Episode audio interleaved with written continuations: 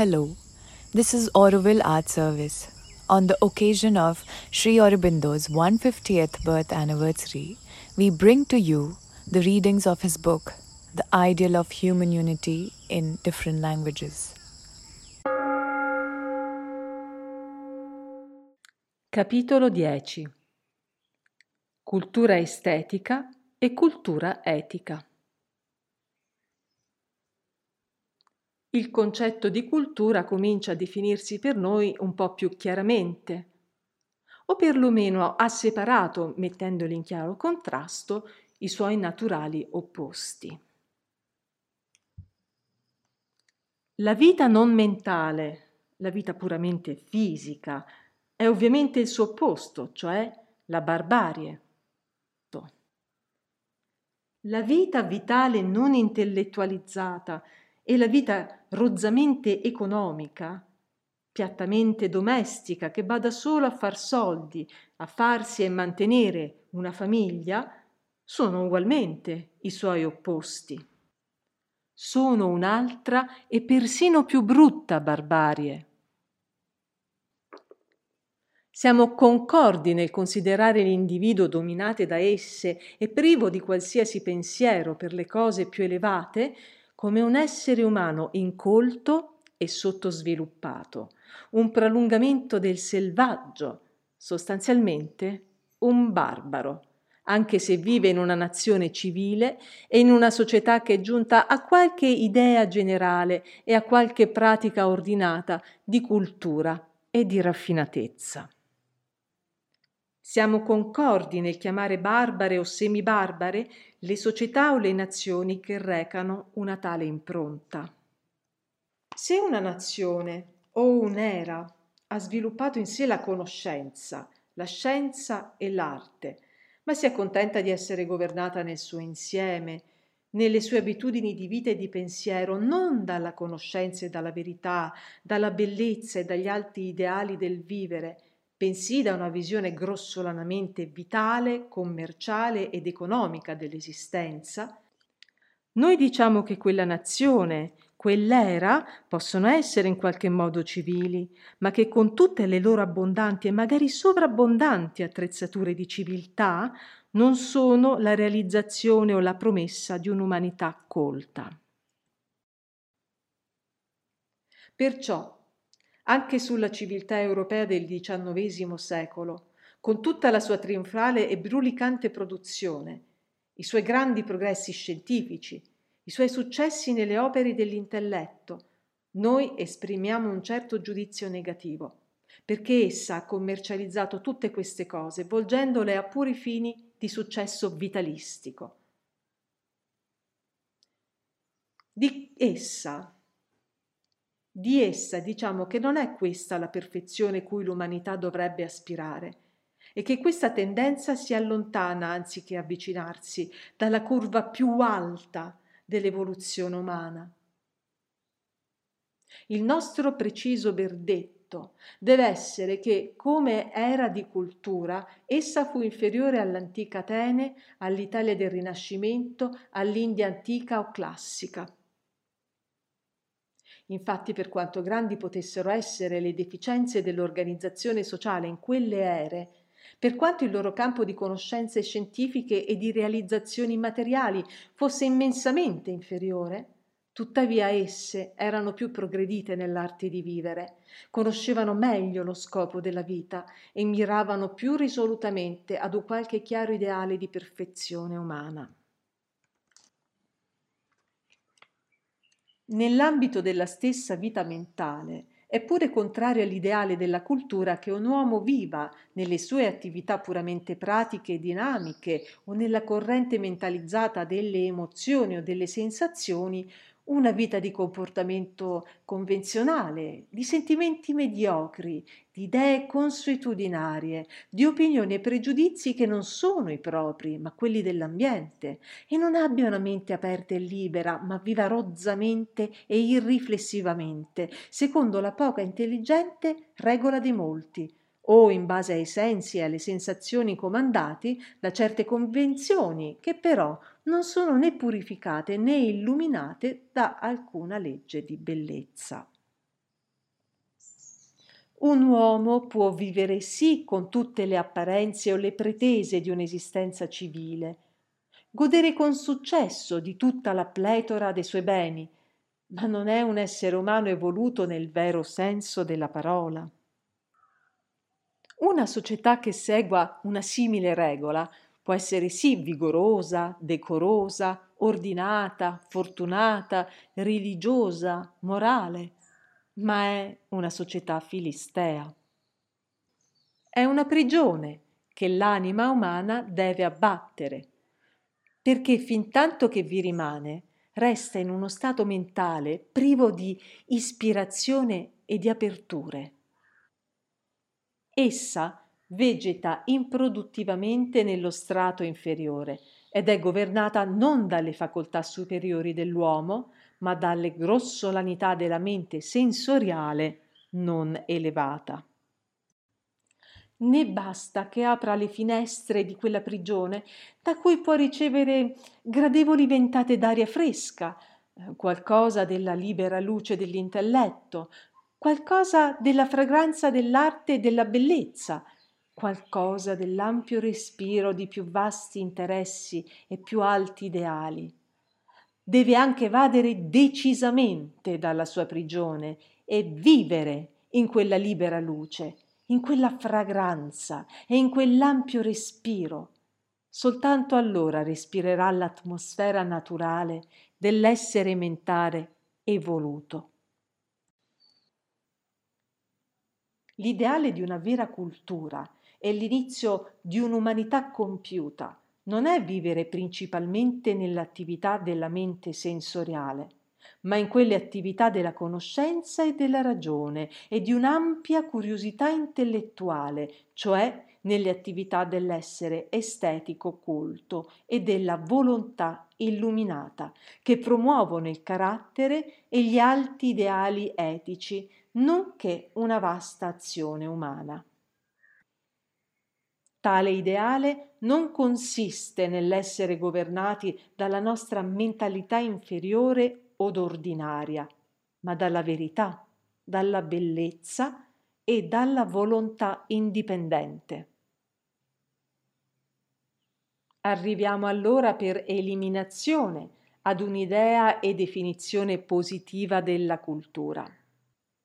Ma anche su questo piano più alto della vita mentale siamo soggetti ad essere incalzati dai vecchi esclusivismi ed incomprensioni. Osserviamo che nel passato deve esserci stato spesso un contrasto fra cultura e condotta. Eppure, secondo la nostra definizione, anche la condotta fa parte della vita e l'ideale etico è uno dei massimi impulsi dell'essere colto la contrapposizione che pone da un lato la ricerca di idee, di conoscenza e di bellezza e chiama ciò cultura, e dall'altro lo sviluppo del carattere e del comportamento e l'esalta come vita morale, deve evidentemente partire da una visione imperfetta delle possibilità e della perfezione umane. Eppure quell'antagonismo non solo è esistito, ma è una tendenza naturalmente forte della mente umana e perciò deve corrispondere ad una qualche reale ed importante divergenza tra gli elementi alquanto compositi del nostro essere. È l'antagonismo che Matthew Arnold, poeta inglese e autore di opere critiche sulla Chiesa, la religione e la Bibbia, delineò tra ebraismo ed ellenismo. La tendenza della nazione ebraica che ci dette la severa religione etica del Vecchio Testamento, rudimentale, piuttosto convenzionale e barbara nella legge mosaica, ma innalzatasi a innegabili altezze di esaltazione morale quando alla legge si aggiunsero i profeti e infine superando se stessa e sbocciando in un bel fiore di spiritualità nel cristianesimo giudaico, fu dominata dalla preoccupazione di una rettitudine terrestre ed etica e dalle ricompense promesse per un doveroso culto ed una retta azione, ma fu ignara di scienza e di filosofia, incurante di conoscenze, indifferente alla bellezza. La mente ellenica fu meno esclusivamente, ma ancora largamente, dominata dall'amore per il gioco della ragione fine a se stesso, ma retta persino più fortemente da un alto senso della bellezza, da una chiara sensibilità estetica e da una venerazione del bello in ogni attività, in ogni creazione, nel pensiero, nell'arte, nella vita e nella religione. Tanto forte fu questo senso che non solo l'educazione, ma anche l'etica erano viste in grandissima parte alla luce della sua idea dominante della bellezza. Per l'istinto ellenico il buono corrispondeva per lo più al bello e all'attraente. Anche in filosofia riuscì ad arrivare alla concezione del divino come bellezza, e questa è una verità che se non la coglie il metafisico perde assai rapidamente, impoverendo di conseguenza il suo pensiero. Ma ciò nonostante, per quanto stridente sia questo contrasto storico e per quanto potenti siano state le sue conseguenze sulla cultura europea, dobbiamo andare oltre la sua manifestazione esteriore se vogliamo comprendere questa opposizione psicologica nelle sue origini. Il conflitto sorge da questa sorta di disposizione triangolare della mente più alta o più sottile, di cui abbiamo già avuto occasione di parlare. Vi è nella nostra mentalità un lato di volontà, di condotta, di carattere che crea l'uomo etico. Vi è un altro lato di sensibilità al bello, intendendo la bellezza non in un senso ristretto o iperartistico, che crea l'uomo artistico o estetico. Pertanto, può esservi una cosa come una cultura prevalentemente od anche esclusivamente etica, e può pure esservi evidentemente una cultura prevalentemente od anche esclusivamente estetica. Si creano così subito due ideali contrastanti che devono naturalmente fronteggiarsi e guardarsi l'un l'altro di traverso con reciproca diffidenza o addirittura riprovazione. L'uomo estetico tende ad essere insofferente alle regole etiche. Egli sente che sono una barriera alla sua libertà estetica ed un impedimento al gioco del suo senso artistico ed alle sue facoltà artistiche. Egli è edonistico per natura, perché bellezza e piacere sono forze inseparabili. Mentre le regole etiche reprimono il piacere, molto spesso anche i piaceri più innocenti, e cercano di imporre la camicia di forza all'umano impulso verso il godimento. Egli può sì accettare le regole etiche quando si fanno belle, o persino appropriarsene come strumento per creare bellezza, ma solo quando può subordinarle al principio estetico della sua natura, come ad esempio quando spesso viene attratto dalla religione per il suo aspetto di bellezza, di sontuosità, di maestoso rituale, di soddisfazione emotiva, di pace o di idealità ed aspirazione poetica. Potremmo quasi dire dagli aspetti edonistici della religione. Ma anche quando accetta queste regole in pieno, non le accetta per se stesse.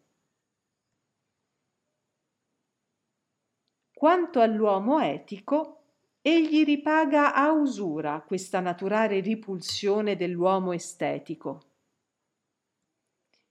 Egli tende a diffidare dell'arte e del senso estetico, come di qualcosa di molle e che illanguidisce, qualcosa di indisciplinato per natura e che per i suoi attraenti inviti alle passioni ed alle emozioni distrugge ogni elevato e severo autocontrollo.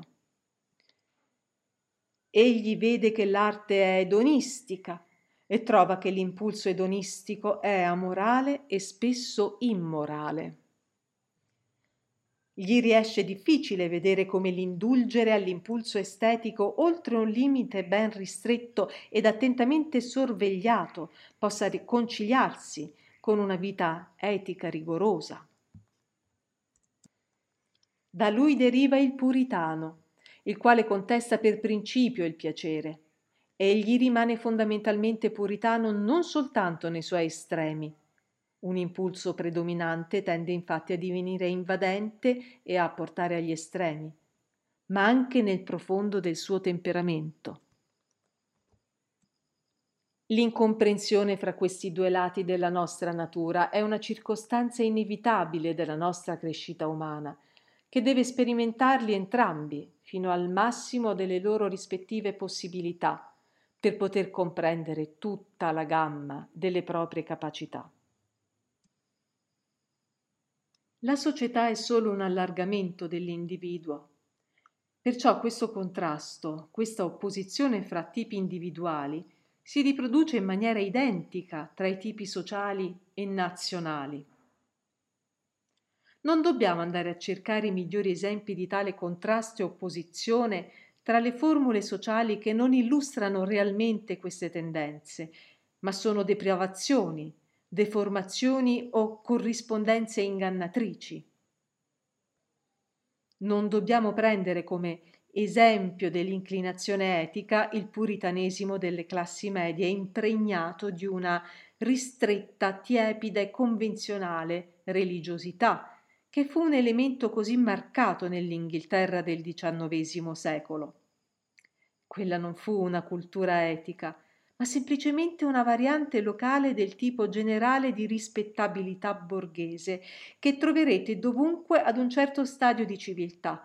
Fu filiteismo puro e semplice. Né dobbiamo prendere ad esempio di estetica qualunque società scapigliata, o quegli esempi come la Londra della Restaurazione o la Parigi di certi brevi periodi nella sua storia, poiché, qualunque fossero alcune loro pretese, esse ebbero sempre per principio l'indulgenza dell'uomo sensuale medio, liberato dalle convenzioni della moralità da un intellettualismo ed un estetismo superficiali. Né possiamo prendere l'Inghilterra puritana come modello etico, Infatti, benché ci fosse una strenua, esagerata cultura del carattere e dell'essere etico, la tendenza determinante fu religiosa e l'impulso religioso è un fenomeno del tutto distinto dalle altre nostre tendenze soggettive, anche se le influenza tutte. È un impulso sui generis e deve essere trattato separatamente. Per giungere ad esempi reali, anche se non proprio puri, di quel tipo di cultura dobbiamo risalire un po' indietro nel tempo e contrapporre la prima Roma repubblicana.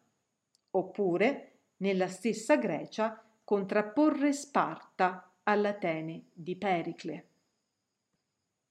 Infatti, man mano che scendiamo lungo il fiume del tempo nella sua attuale curva evolutiva, l'umanità in massa, portandovi la sua passata esperienza collettiva, diventa sempre più complessa e i vecchi tipi specifici di cultura non ricorrono più o ricorrono precariamente e con difficoltà.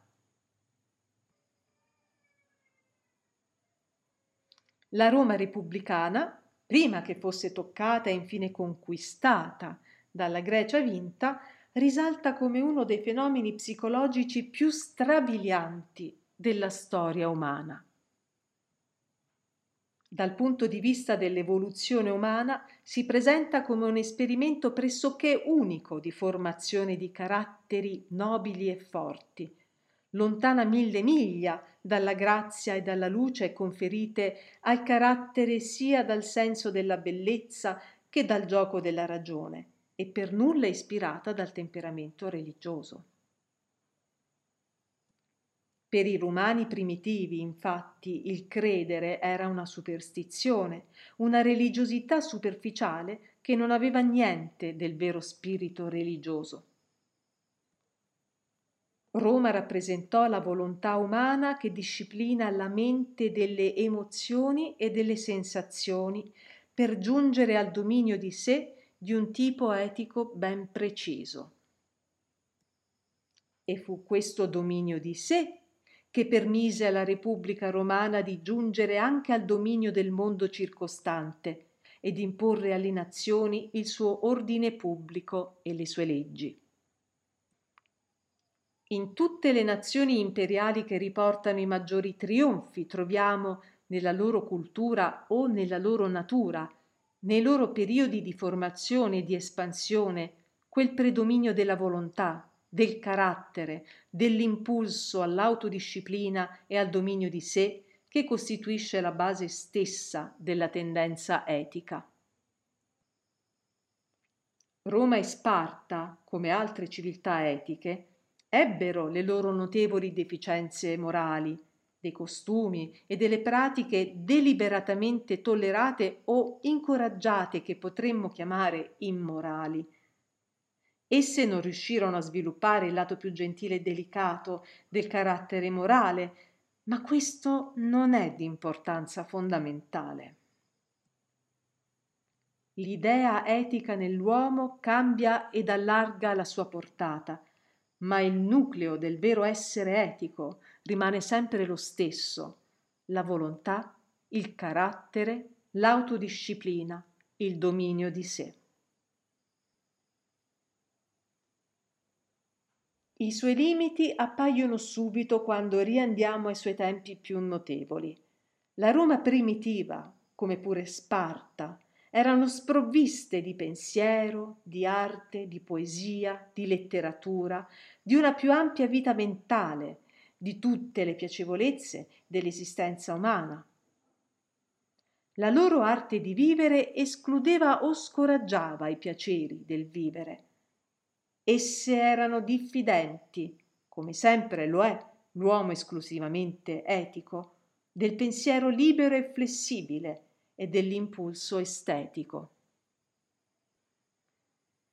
Lo spirito primitivo della Roma repubblicana tenne lontane il più a lungo possibile le influenze greche che premevano su di lei, chiuse le scuole degli insegnamenti greci, mise al bando i filosofi, mentre le sue menti più significative consideravano la lingua greca un pericolo e la cultura greca un abominio. Roma sentiva istintivamente l'arrivo alle porte di un nemico. Indovinava una forza ostile e distruttiva, fatale ai suoi principi di vita. Sparta, pur essendo una città ellenica, accettò una musica e una poesia marziali, quasi come unico elemento estetico della sua educazione deliberatamente etica, ed anche allora quando volle un poeta di guerre, dovette importare un ateniese. Abbiamo un esempio curioso della ripercussione di questa istintiva sfiducia anche sulla mente ateniese aperta e portata all'estetica nella speculazione utopistica di Platone, che si sentì obbligato nella sua Repubblica prima a censurare e poi a mettere al bando i poeti della sua polis. La fine di queste culture puramente etiche è la prova della loro insufficienza. Esse o muoiono lasciandosi dietro poco o niente di attraente o soddisfacente per il futuro, come morì Sparta, oppure crollano per la ribellione della complessa natura umana contro una coercizione ed una repressione innaturali, come crollò il tipo primitivo romano per la licenziosità egoistica e spesso orgiastica della tarda Roma repubblicana o imperiale. La mente umana ha bisogno di pensare, sentire, godere, espandersi. L'espansione è la sua stessa natura e la restrizione le è utile solo se serve a rinsaldare, guidare e rafforzare la sua espansione. Essa rifiuta d'acchitto il nome di cultura a quelle civiltà o quei periodi che non hanno permesso un'intelligente libertà di sviluppo, per nobile che fosse il loro fine, o per bello che fosse in sé il loro ordine. D'altro canto siamo tutti tentati di dare il nome di vera cultura a tutti quei periodi e civiltà che hanno incoraggiato uno sviluppo liberamente umano, quali che fossero i loro difetti, e che, come l'antica Atene, si sono concentrati sul pensiero, sulla bellezza e la gioia di vivere. Ma nello sviluppo ateniese ci sono stati due distinti periodi, uno di arte e di bellezza l'Atene di Fidia e di Sofocle, e uno di pensiero, l'Atene dei filosofi. Nel primo periodo il senso della bellezza ed il bisogno di libertà e godimento della vita erano le forze determinanti. Questa Atene pensava, ma lo faceva in termini di arte e di poesia, in immagini musicali, di dramma, di architettura e di scultura. Si dilettava di discussioni intellettuali, ma non tanto per il desiderio di arrivare alla verità, quanto per il piacere di pensare e per la bellezza delle idee. Aveva un suo ordine morale, perché senza di esso nessuna società può esistere, ma non aveva alcun impulso o carattere etico ma solo una moralità puramente convenzionale e abitudinaria. E quando pensava all'etica, tendeva ad esprimerla in termini di bellezza. To calon, to epiekes, il bello, l'attraente. La stessa sua religione era una religione della bellezza, e l'occasione per un piacevole rituale, per dei festival e per la creazione artistica, un godimento estetico toccato da un superficiale senso religioso. Ma senza carattere, senza un qualche tipo di disciplina elevata e severa, non vi è alcun potere durevole di vita. Atene infatti esaurì la sua vitalità nel volgere di un meraviglioso secolo, che la lasciò snervata, senza volontà, incapace di spuntarla nella lotta per la vita, senza creatività. È pur vero che per un certo tempo si rivolse proprio a ciò che le era mancato, alla seria ricerca della verità e all'elaborazione di sistemi di disciplina etica. Ma sapeva solo pensare, non era in grado di mettere il suo pensiero utilmente in pratica.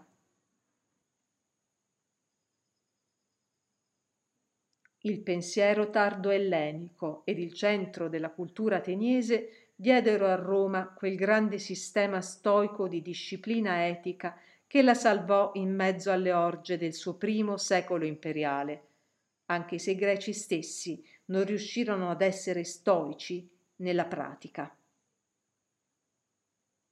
Per Atene, infatti, e per il caratteristico temperamento dell'Ellade, quel pensiero era un tendere a qualcosa che non avevano né potevano avere.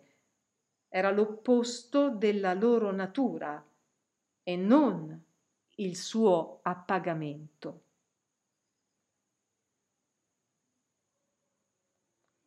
Questa insufficienza della visione estetica della vita diventa ancora più evidente quando arriviamo al suo altro grande esempio, quello dell'Italia del Rinascimento. Il Rinascimento era considerato, soprattutto una volta, come una riviviscenza del sapere, ma nella sua culla mediterranea fu piuttosto la fioritura dell'arte, della poesia, della bellezza e della vita. Molto più di quanto fosse possibile anche nei tempi di maggiore rilassatezza dell'Ellade, la cultura estetica rinascimentale fu estranea all'impulso etico e talvolta fu addirittura antietica richiamando alla memoria le licenze della Roma imperiale. aveva dottrina e curiosità, ma concedeva poco al pensiero elevato, alla verità e alle grandi conquiste della ragione, benché servisse a preparare la strada alla filosofia e alla scienza. Essa corruppe a tal punto la religione da provocare nelle nazioni teutoniche della mente etica la violenta rivolta della riforma, la quale, benché rivendicasse la libertà per la mente religiosa, fu un insorgere non tanto della ragione, ciò veniva lasciato alla scienza, quanto dell'istinto morale e del bisogno di etica. La susseguente prostrazione e sciatta debolezza dell'Italia fu l'inevitabile risultato del grave difetto del suo periodo di raffinata cultura. E perché questo potesse rivivere occorreva un nuovo impulso di pensiero, di volontà e di carattere che gli avrebbe più tardi dato Mazzini.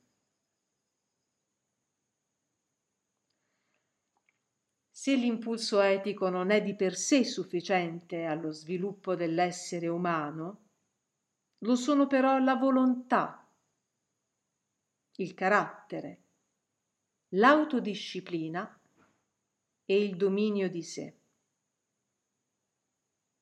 Essi sono la spina dorsale del corpo mentale.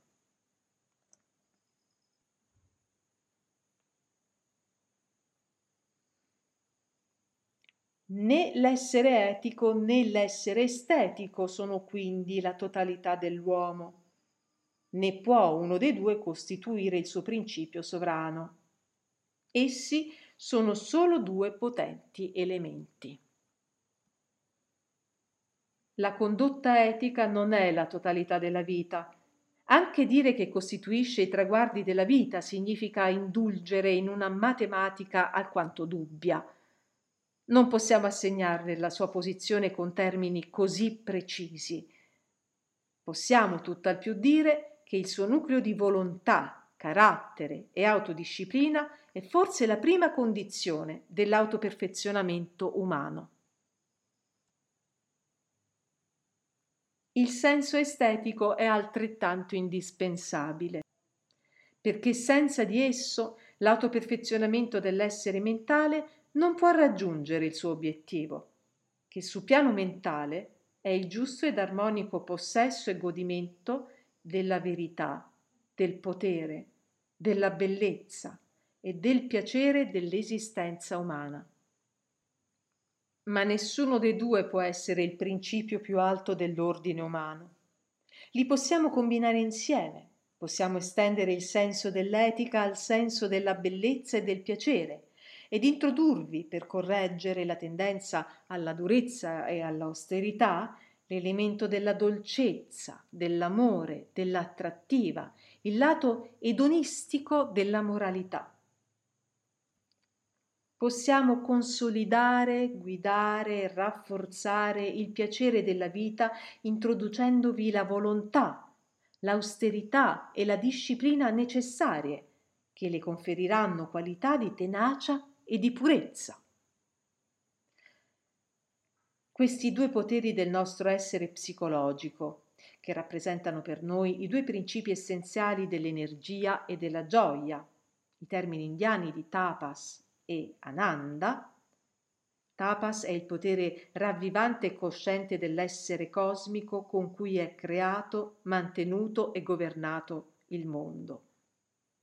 Comprende tutti i concetti di forza, volontà, energia e potere. Tutto ciò che rende ed è dinamico.